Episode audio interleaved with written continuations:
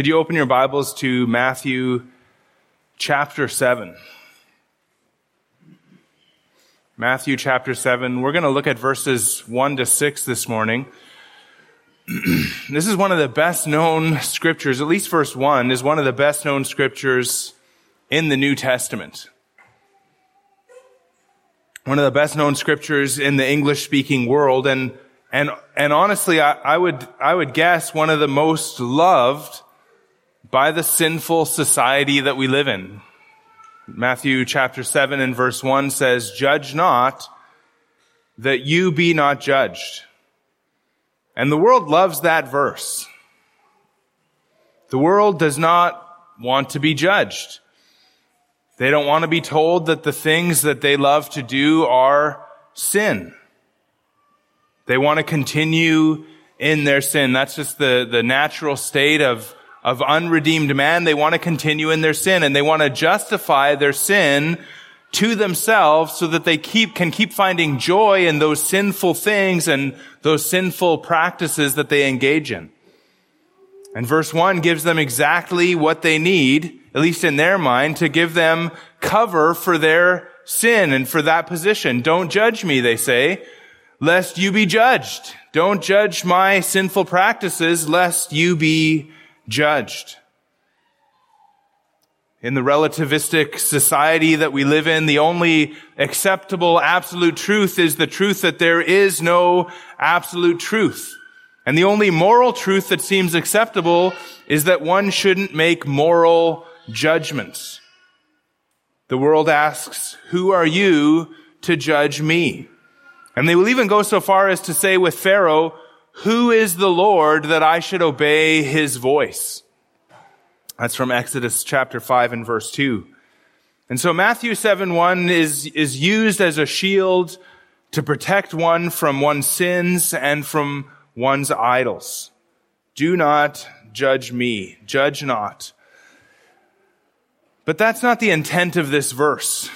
And, and just on a side note, the, the sinful heart is like the devil in this way. It will take up scripture to serve its sinful purposes if it can. And that's kind of a, a, warning to all of us.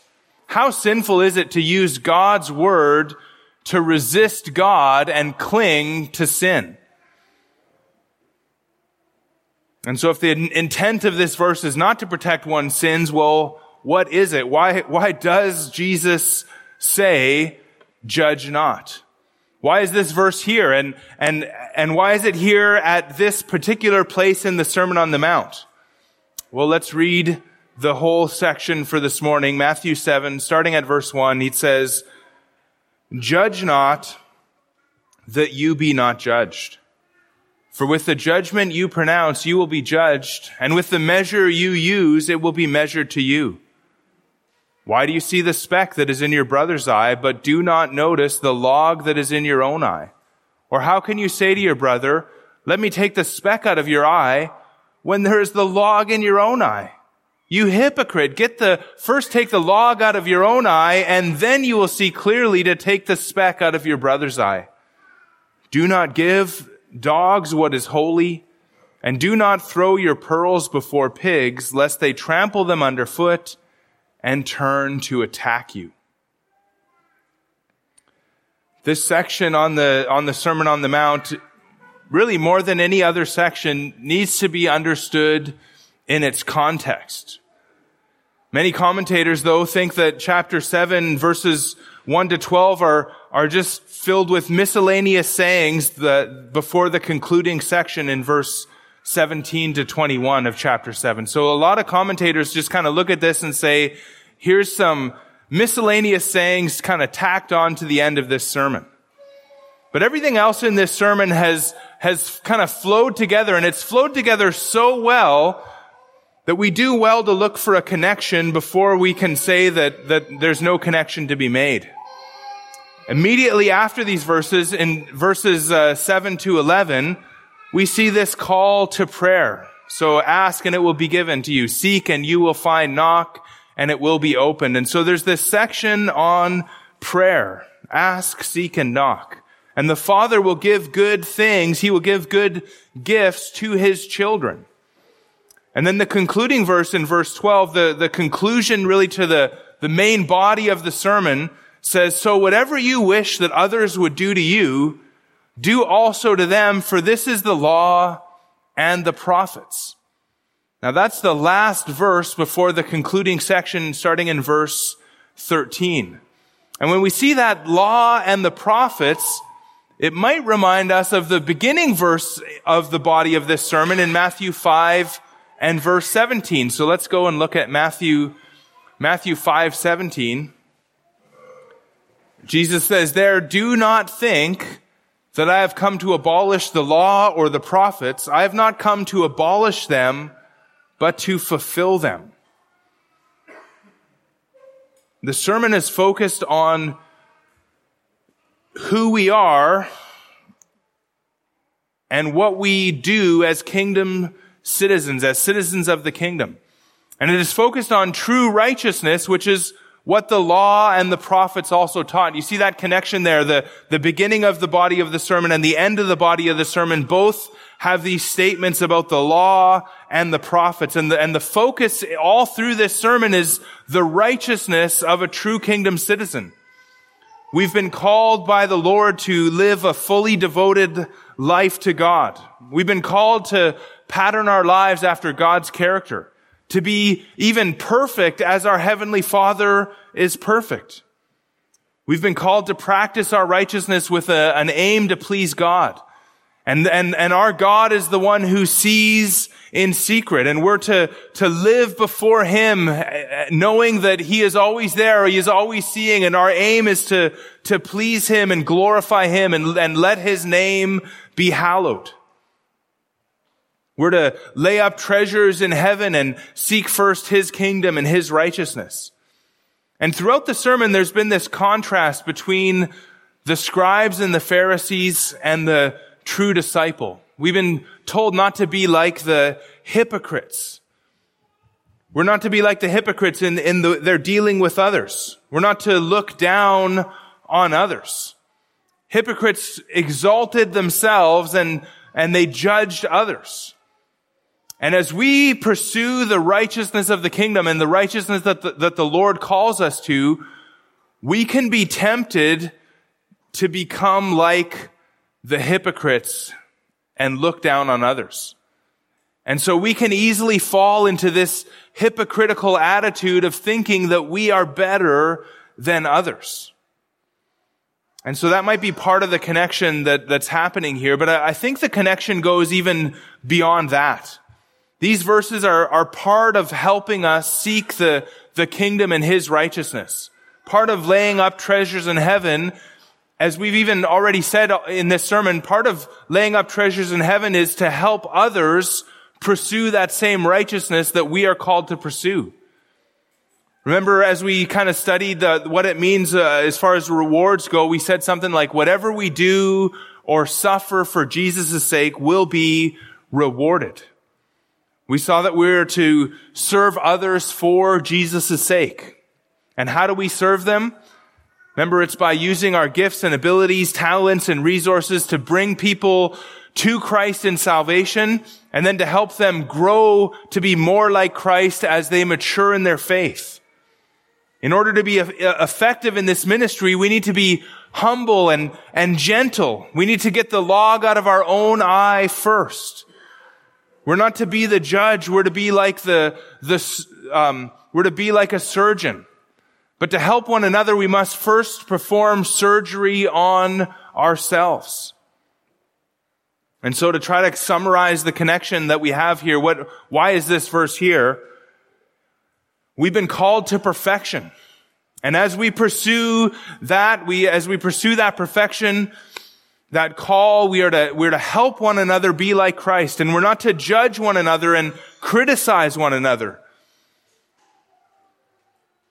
We're to be the help to one another. And then what we're going to see next week is we're going to see in chapter 7, verses 7 to 11, we're going to see that also God is helping us as we ask Him to help us as we pursue this righteousness that He's called us to. And so there's kind of two parts of help that we see in this section. First, we help one another. And Jesus tells us, how can we help one another? By not being judgmental, but by, by helping the other person get that speck out of their eye.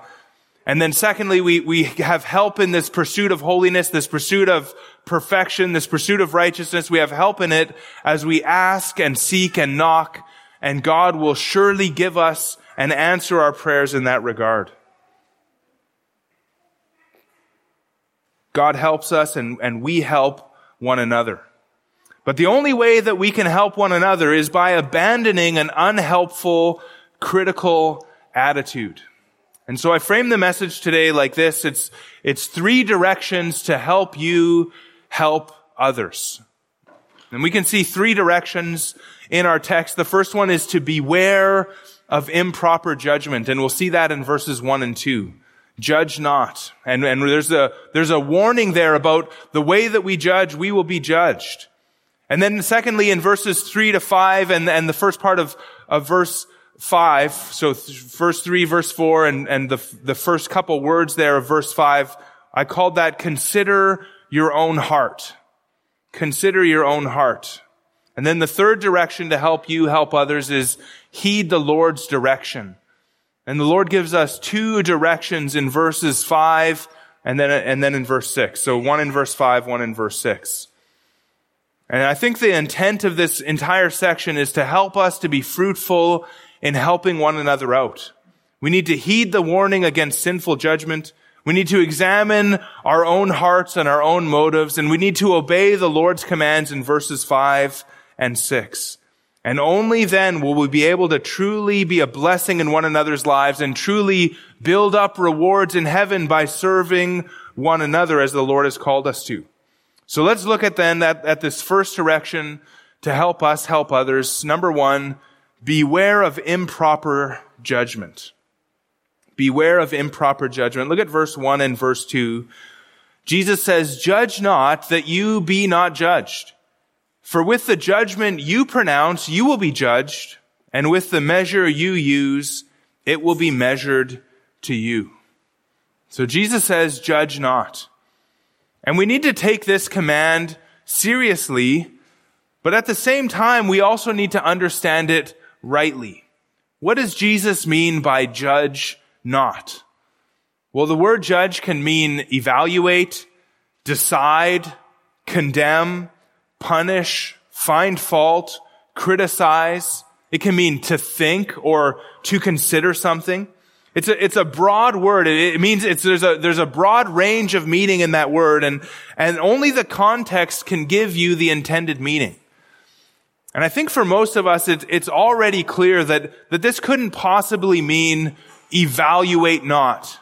Or it, it doesn't mean discern not or, or decide not or think not, right? Jesus, Jesus isn't saying consider not. We're actually supposed to, and even if we just look at the context, we're supposed to see the log in our own eye.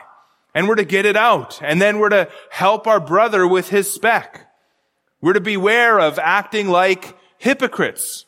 We're to have a righteousness in this sermon beyond the, that of the scribes and the Pharisees. And all of that requires discernment and evaluation and thinking and a, a kind of judgment. In verse six, as, as we'll see in, in a little bit, we're to recognize dogs and pigs. And we're not to give them what is holier or, or to give them our pearls. Jesus calls some people, just, just think about that for a minute. Jesus calls some people dogs and pigs. And he wants us to recognize people as dogs and pigs and to think of them as dogs and pigs. That, that's a, that's strong, judgmental kind of language. Um, he's not talking about literal dogs and pigs, just kind of as a hint of when we get to verse six. So, so th- that's a form of judgment, and that that we would call proper judgment. And so Jesus isn't saying, don't evaluate what kind of a person you're talking to. Don't think, don't consider, don't discern. He's, he's not saying that. We're to beware. Look at verse 15 of chapter 7. We're to beware of false prophets. There's going to be people who pretend to speak for God, who, who pretend to prophesy, or maybe who even actually think that they do prophesy and that they do speak for God. and, and, but they do not. They're, they're false prophets. And so Jesus says, beware of false prophets who come to you in sheep's clothing, but inwardly are ravenous wolves. You will recognize them by their fruits. Are grapes gathered from thorn bushes or figs from thistles? And so we're to examine fruits. We're to, even, even while these people are trying to deceive us and they're, they're actually wolves, but they're dressed in this, in this nice, nice sheep clothing. And so they, they, they seem gentle and they're trying to deceive us. We're to evaluate them to such an extent that we can recognize them for who they are. And that requires, again, a certain kind of judgment. And so then we could ask, well, if it doesn't mean discern not, or evaluate not, or think not, or consider not, well, what does this actually mean? What is Jesus trying to tell us here? And then we go to the, the other side of the spectrum of what uh, of the meaning of that word judge. And, and remember, there's a, a harsher side here of this spectrum where it means something like condemn, find fault, punish, to criticize, but especially here with the, with the sense of superiority and hypocrisy. And we see that in, especially in the illustration that, that comes in verses three and four. This judgment is a, is a type that has no self-awareness of one's own sins. That, that's, that's kind of the intent of this. There's, there's no awareness of one's own sins in the illustration. This person that we see in verse 3 and 4 is, is bothered by a speck in their brother's eye, but they don't see the log in their own eye. And this judgment says, let me get that speck out of your eye. Probably not, not so much as a, as a help that, to this person, but to boast about one's superiority. This judgment says, let me get that speck out of your eye, uh, because I am so great, but it doesn't recognize its own sinful hypocrisy. And so let me just kind of give you what, what some of the commentators say about, about this judgment. Uh, David Turner says, quote, what is forbidden is a rigid, censorious judgmentalism that scrutinizes others without even a glance at oneself. End quote. Now, censorious is a, a, new word, and all the commentators used it. So I, I, am gonna, I learned a new word, and you get to learn a, maybe a new word for you. It means to be severely critical of others. To be severely critical. So David Turner says, what is forbidden is a rigid, severely critical of others judgmentalism that scrutinizes others without even a glance at oneself. Leon Morris said, quote, what is forbidden is censoriousness, the readiness to find fault. End quote. R.T. France said the emphasis is on criticism of other people's failings and the warning so that you may not be judged makes it clear that this sort of judging is not something to be welcomed. So it's a, a negative criticism of other people's failings. And it's not something that, that we would love or appreciate or want for ourselves. Martyn Lloyd-Jones describes it this way, and it's quite a long quote, but uh, really, really helpful. He says this, quote, self is always at the back of it. And it is always a manifestation of self-righteousness, a feeling of superiority, a feeling that we are all right while others are not. That then leads to censoriousness, a spirit that is always ready to express itself in a derogatory manner. And then accompanying that, there is the tendency to despise others, to regard them with contempt. I'm not only describing the Pharisees, I'm describing all who have the spirit of the Pharisee. And then a little bit later, he says, this spirit hopes for the worst. It gets a malicious, malign satisfaction in finding faults and blemishes. It is a spirit that is always expecting them and it's almost disappointed if it does not find them. It's always on the lookout for them and rather delights in them. End quote. And so this judging is a, a fault finding, self exalting spirit that looks down on others. And it doesn't try to help others with their sin. It's really more concerned to point out their sin and condemn them for it. And the reason Jesus gives not to judge in this way is because those who judge like that then will be judged. And this is a frightening prospect when you think about it. This is really frightening. When, when, when we condemn others and criticize them, what we're doing is we're inviting God to judge us in like manner. When we make final judgments on others, we're saying that we know the standard of judgment. We're saying that we know what they should have done and not done. And so what we're doing is when we make these kind of judgments is we're setting ourselves up as the, an authority on the issue, on that person's life, on that situation. And so to judge someone, we declare ourselves as those who know the law and as those who know the standard and we know the person involved and we know what they did or what they're doing and we know the proper sentence for the crime. And this judging goes beyond evaluating a person or a situation to severely criticizing their perceived faults. And when we go that far, what we're doing is we're actually usurping the role of God.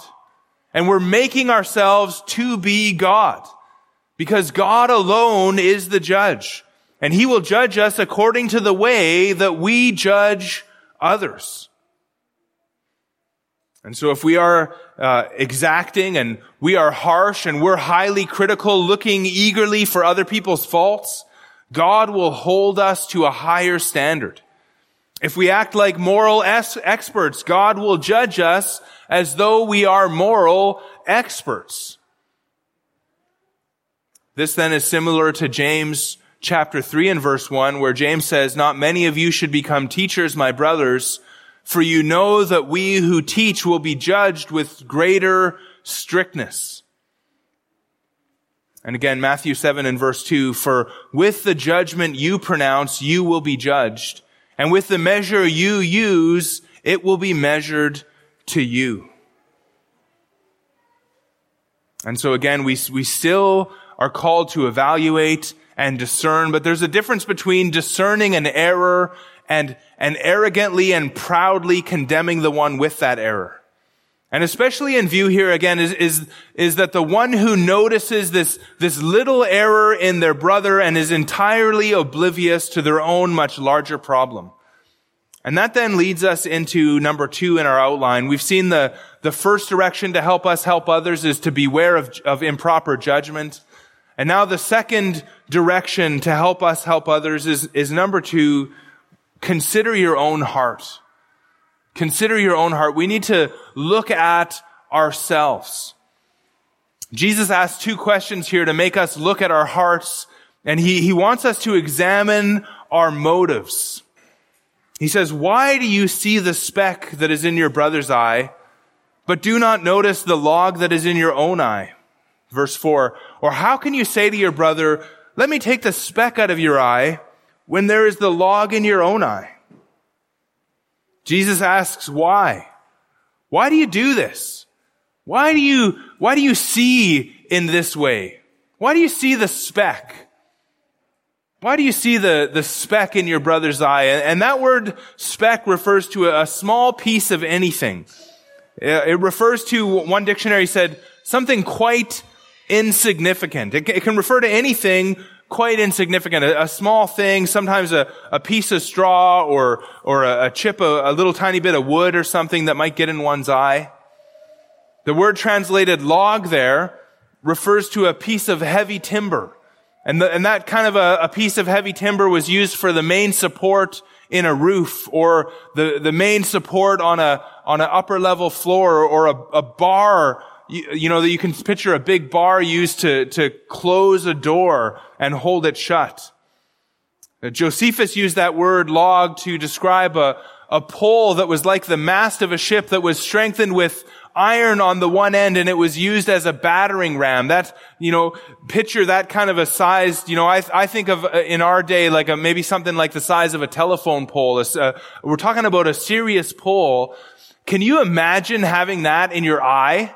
Just try to think about that. This is meant to be a humorous illustration from the Lord. Imagine having a telephone pole in your eye and then noticing anything in somebody else's eye.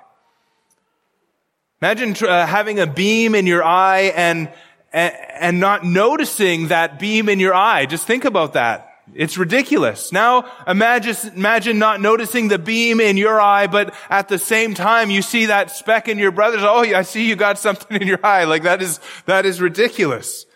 You know, if, if, if that was happening, you would have some serious vision and awareness problems, wouldn't you?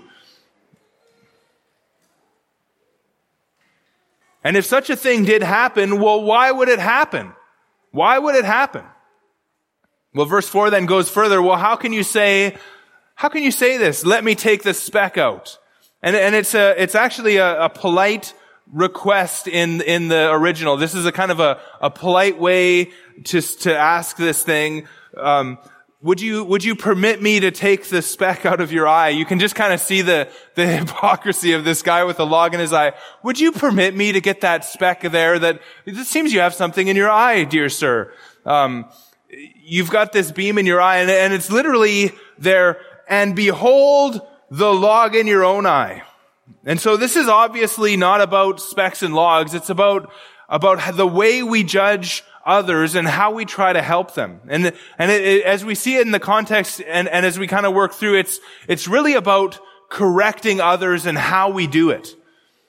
And I think it applies equally well to correcting a perceived sin or uh, correcting doctrinal error or anything in somebody's day-to-day life, in their, in their doctrine or practice, or if there's some kind of a sin issue going on. This applies to really all sorts of correcting of one another.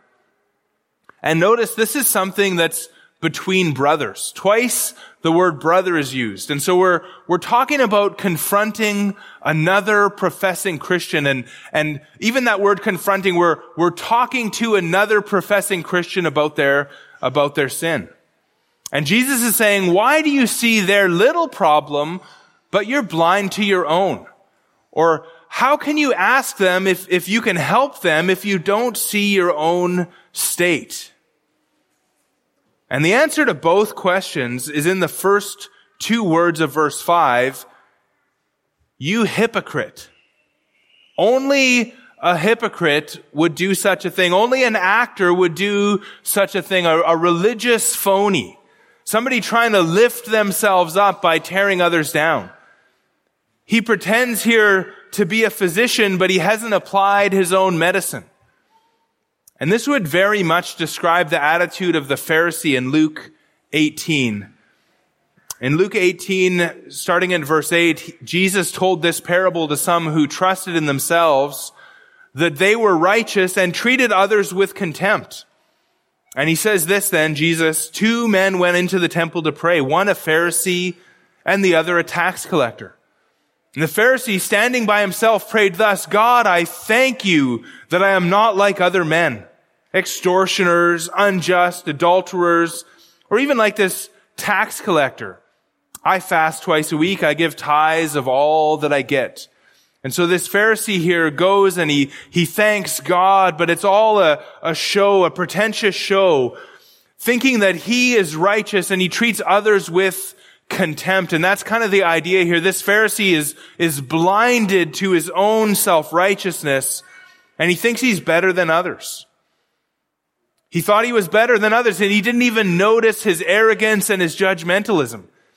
And notice that he didn't want to help the tax collector. He didn't have a heart of compassion towards the tax collector. He wanted to boast over him. He wanted to exalt himself at the other man's expense.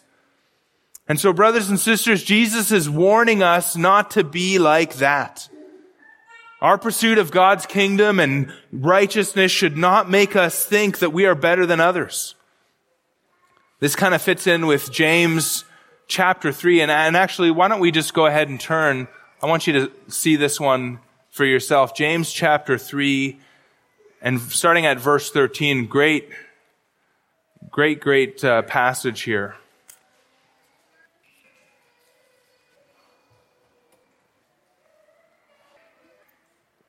James says in verse 13, chapter 3, Who is wise and understanding among you? By his good conduct, let him show his works in the meekness of wisdom. But if you have bitter jealousy and selfish ambition in your hearts, do not boast and be false to the truth. This is not the wisdom that comes down from above, but is earthly, unspiritual, demonic. For where jealousy and selfish ambition exist, there will be disorder and every vile practice. But the wisdom from above is first pure, then peaceable, gentle, open to reason, full of mercy and good fruits, impartial and sincere. And a harvest of righteousness is sown in peace by those who make peace. This is what we are called to by James. And really what the Lord is also indicating here is this, this kind of a, a meekness that wisdom has. If we're wise and understanding, we're going to be meek, we're going to be gentle, we're going to be peaceable. We're not going to be boastful and, and proud. We're not going to be jealous of one another, but we want to sincerely help one another and, and to pursue righteousness. And there's this, this gentle and, and peaceable kind of correction that comes if somebody is wise and understanding according to James. You see, what really qualifies us to help other people to fight their sin or to learn sound doctrine is a, a humble and a meek heart that sincerely wants to help others. And so the, prereq- the prerequisite for helping someone, what, what must come before helping someone is, is to get the log out of our own eye.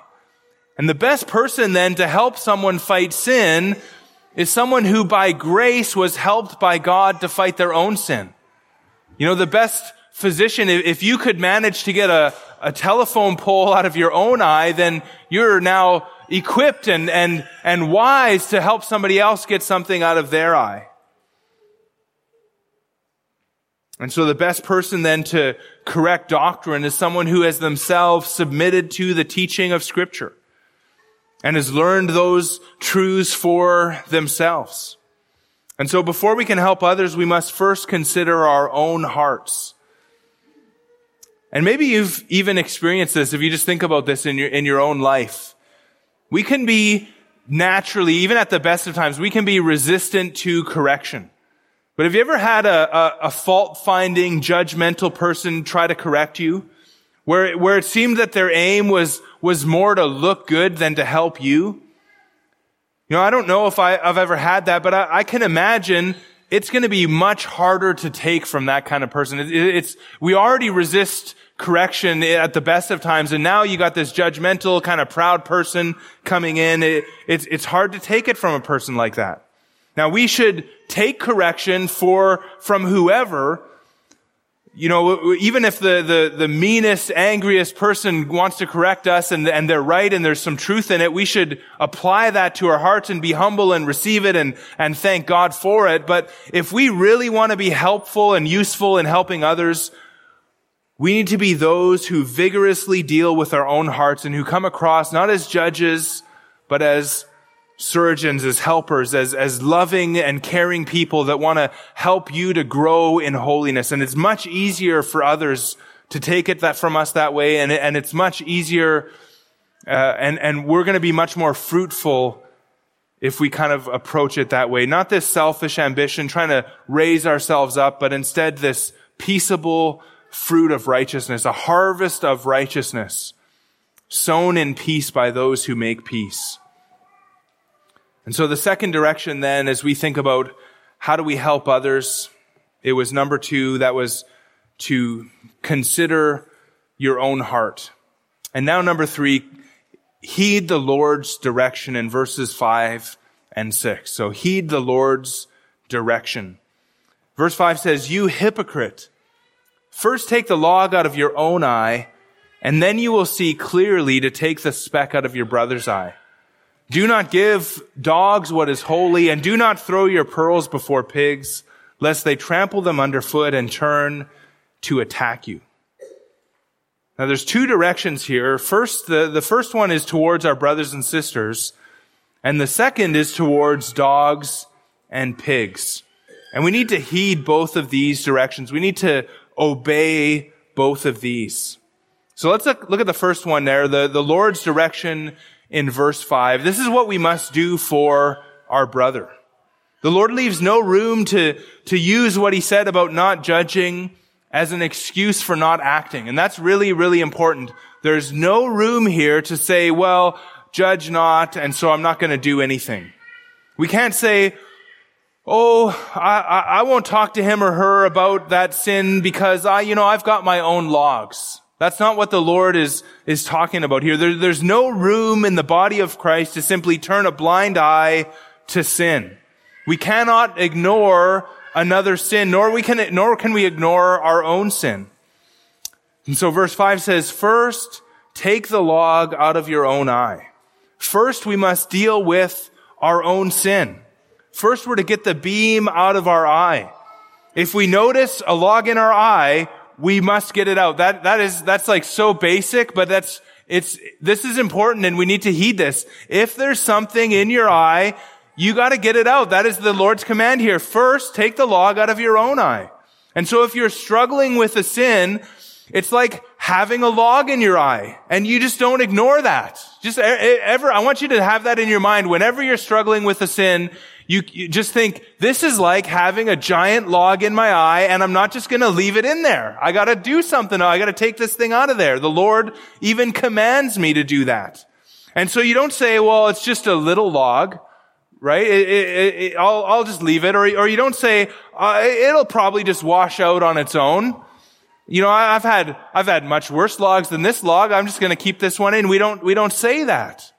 And so when we have sin in our lives, the Lord's command is first, take it out. And this is a command. And to ignore something like this or to ignore some sin in our life is disobedience. And it's just, it's just that simple. It's just, it's disobedience.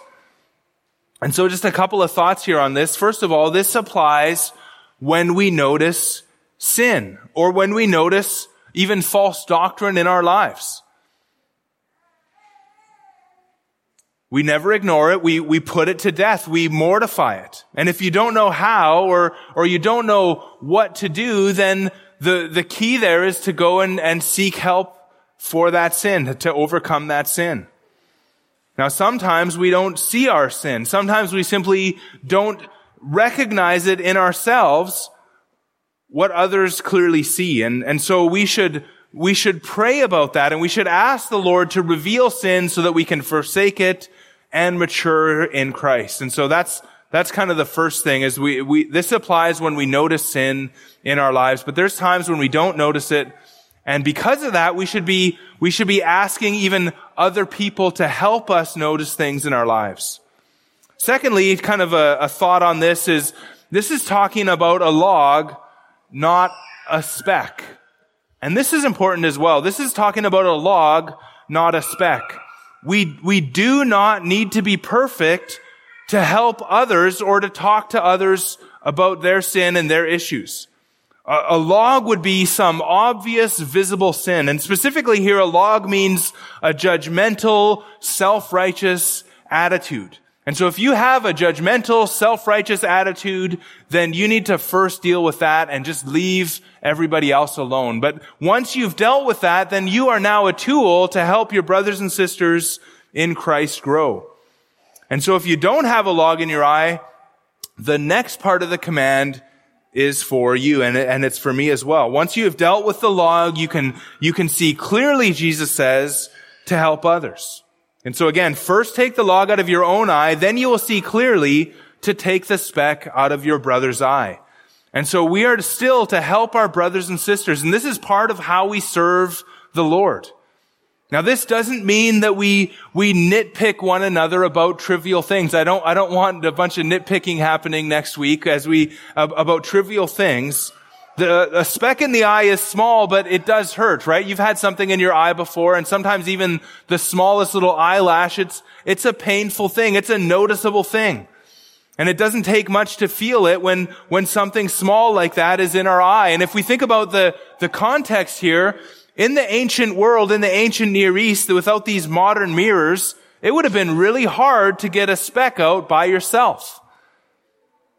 And the same is true for us in, in relation to sin. We need, we often need others to notice it. We need help from others to fight against it. Now I've talked about conflict resolution and, and dealing with sin a little bit before, so I'm not, I'm not going to belabor this. I'm not going to say much, but a, a few things here. Um, first of all, we're, we're talking about legitimate sin or doctrinal issues. We're talking about about ones that that's not good simply to overlook or or to allow someone to grow out of. There's times where it's just right to simply overlook a sin in somebody else, or it's it's just something. Well, I'm just going to pray for them and and and ask the Lord to grow them in that area, and we don't even need to talk about it or confront it. And so, how do we know when to do this? I've got a couple of questions you could ask yourself.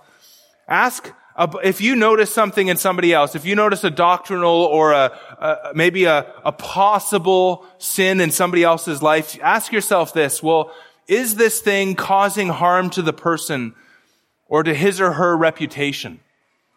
Is it causing harm to the person or to his or her reputation? Another question, is it harming the person's testimony? Or is it harming the person's relationship with God? Or is it harming God's testimony or the church's testimony? Is this thing harming other people? And if the answer to those is yes, or to any one of those is yes, then you should humbly go to that person. You first get the log out of your own eye and then go and have a conversation. Let's go to Matthew 18 and look at verse, just, we'll just look at verse 15, but this speaks about this as well a little bit later in Matthew. Matthew 18 and verse 15, again, this is a, a command from the Lord here as well. He says, if your brother sins against you, go and tell him his fault between you and him alone. If he listens to you, you have gained your brother. And that's literally, you have won your brother. You have gained a, a treasure if you have done this. And so if your brother sins, there's this responsibility that lies on you to go and tell him his fault between you and him alone. Galatians 6 1 also speaks about this. It says, it says there, Paul says, brothers, if anyone is caught in any transgression, you who are spiritual should restore him in a spirit of gentleness. Keep watch on yourself lest you too be tempted. And then he says in verse 2, bear one another's burdens and so fulfill the law of Christ. Now, something that, that we need to remember is that it's not loving to leave someone in a sin. And I think that's really important. It's never loving to leave someone in a sin. Love helps others to put away sin and to be more like Christ. And so spiritual people are seeking to restore other people. And the goal is, is never to shame them. It's never to boast over them. It's never to exalt themselves. Spiritual people or, or, or people who are spiritual are, are as, as we saw in Galatians there, people who are spiritual are, are those who have fought and are fighting their own sin and they're also seeking to help others to do the same. And so there's this goal of, I see my brother in a sin, I'm gonna, I'm gonna help him out. I see this doctrinal error. I'm gonna, I'm gonna see if I can't come alongside and, and, and talk to him about that thing. And, and so we, we love one another in this way. And that's the first direction then that we need to heed. Now let's look at the second one in verse six of Matthew seven. He says again, do not give dogs what is holy.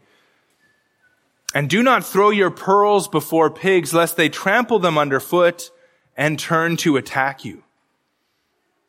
Now, this is kind of like a, a bit of a parabolic saying, like much of what we've looked at already this morning has been.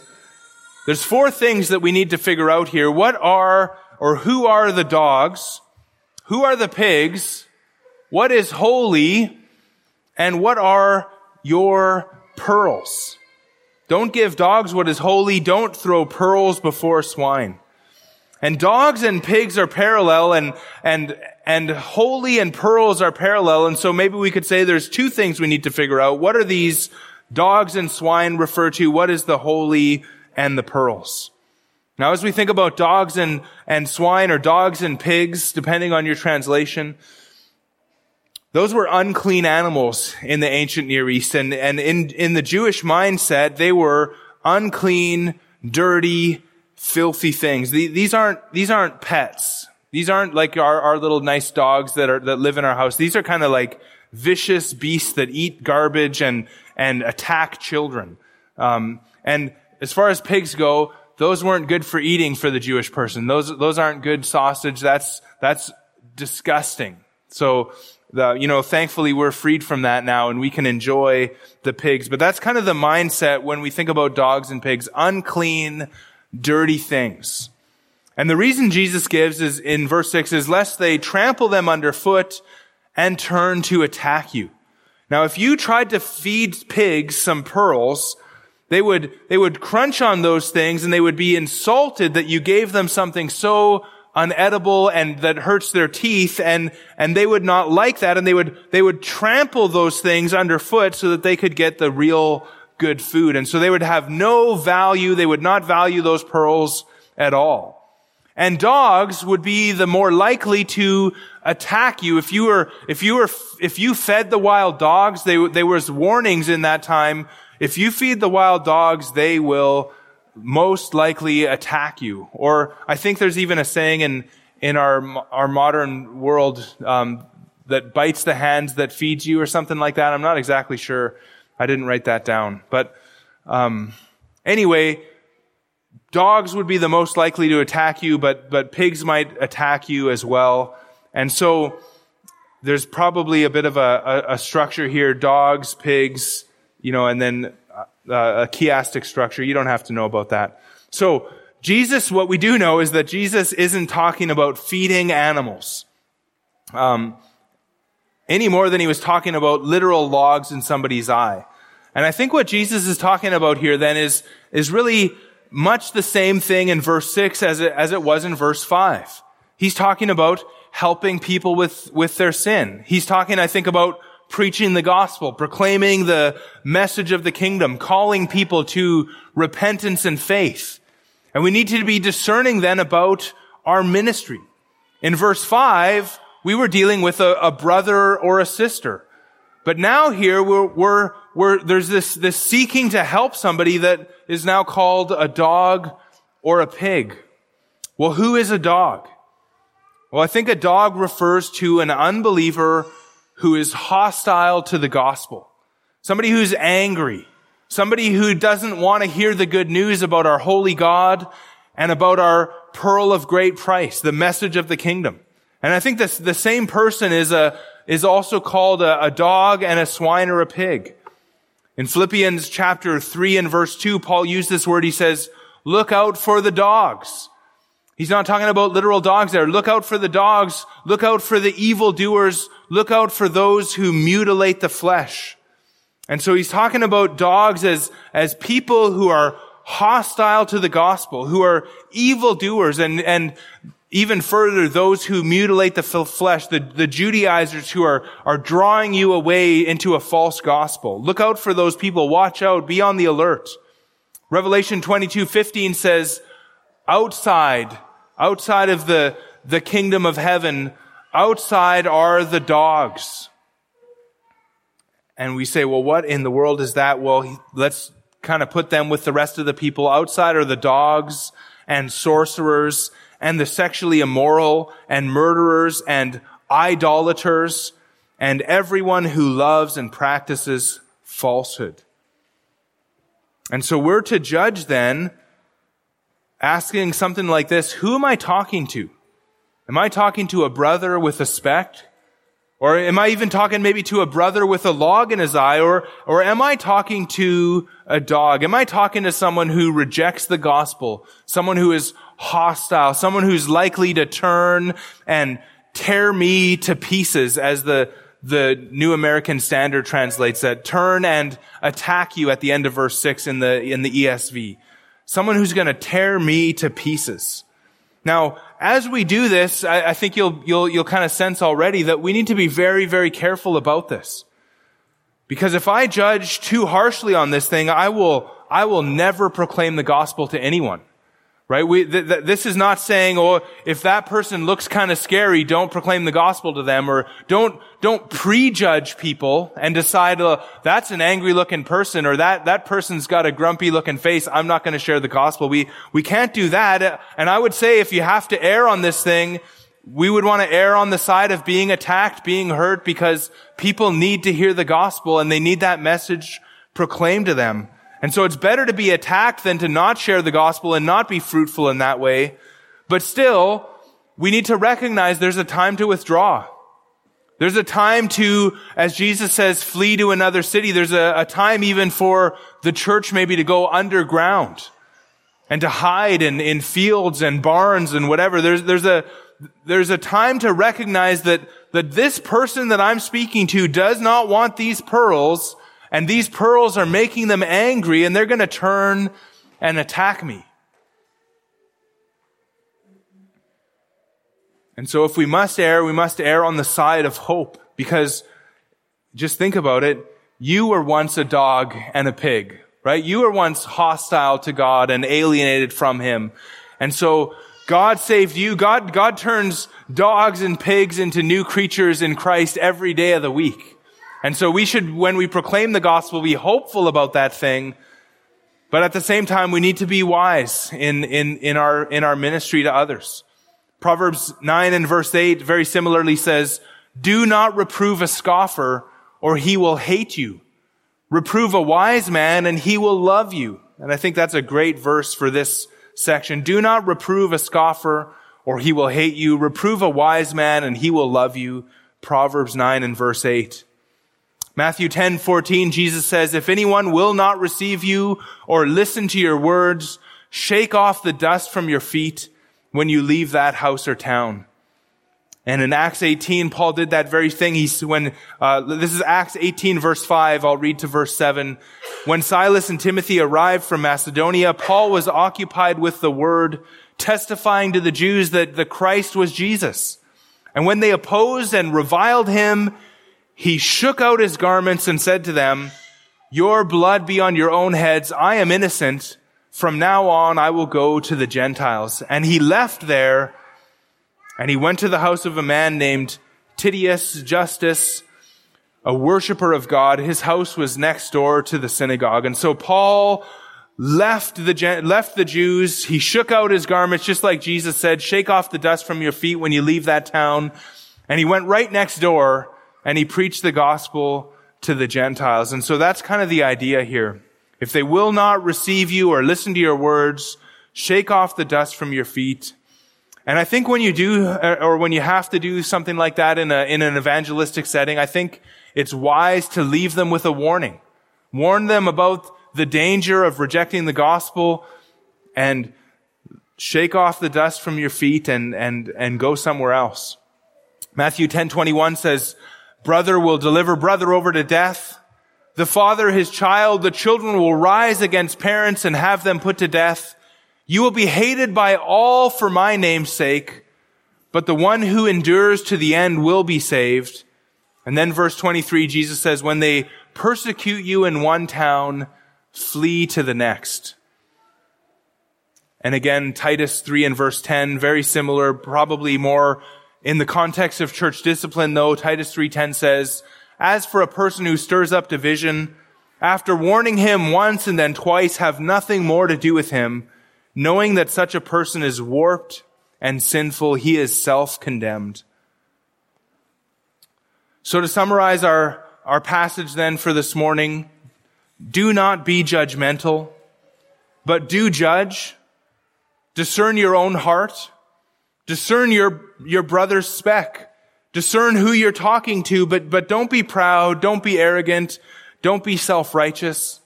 We're to humbly seek to help others. Don't make yourself their judge. Make yourself their, their helper and their friend. Come alongside them. Be gracious to them. Be, be, be gentle and, and humble. Like it says in, in uh, 2 Timothy 2.24, the servant of the Lord must not quarrel, but be, be gentle and humble, able to teach gently correcting those who are in opposition, if perhaps God will grant them repentance that they might believe the truth. That's kind of a, a paraphrased quote from my memory, but that's very similar. 2 Timothy 2.24, great verse. And so we're to beware of improper judgment, verses 1 and 2. We're to consider your own heart as you do this thing, and then heed the Lord's direction. We're to to first get the log out of our own eye, and then we are to help our brother by taking the speck out of his eye. But we're also to beware not to give what is holy to the dogs. Don't throw your pearls before the pigs, lest they trample them underfoot and turn to attack you. Well, let's pray. Father, we, we thank you for this passage, and we thank you that we are your instruments. That, that, that you use us in one another's lives as we pursue this kingdom righteousness, not only for ourselves, but really with the whole community in mind. And we pray that we would more have that perspective, that we would be one another's best friends, that we would love one another enough to help us to love you more. And so we ask that you would, you would grant us that spirit, that we would not be judgmental people, that we would not be arrogant or proud, that we wouldn't be hypocrites who, who aren't dealing with our own sin, but that we would be those kind of people that deal with our own sin and then help other people with a, a gracious, loving heart. We ask that you would use us to share your gospel, that you would save many dogs and pigs in our midst, that you would give us boldness to proclaim the gospel, but also that wisdom to know when it's time to, to withdraw and warn and shake the dust off, off of our clothes and go to other people. And so, Father, we just, we ask you for that, that wisdom and grace, and we pray that you'd help us to apply this in Jesus' name.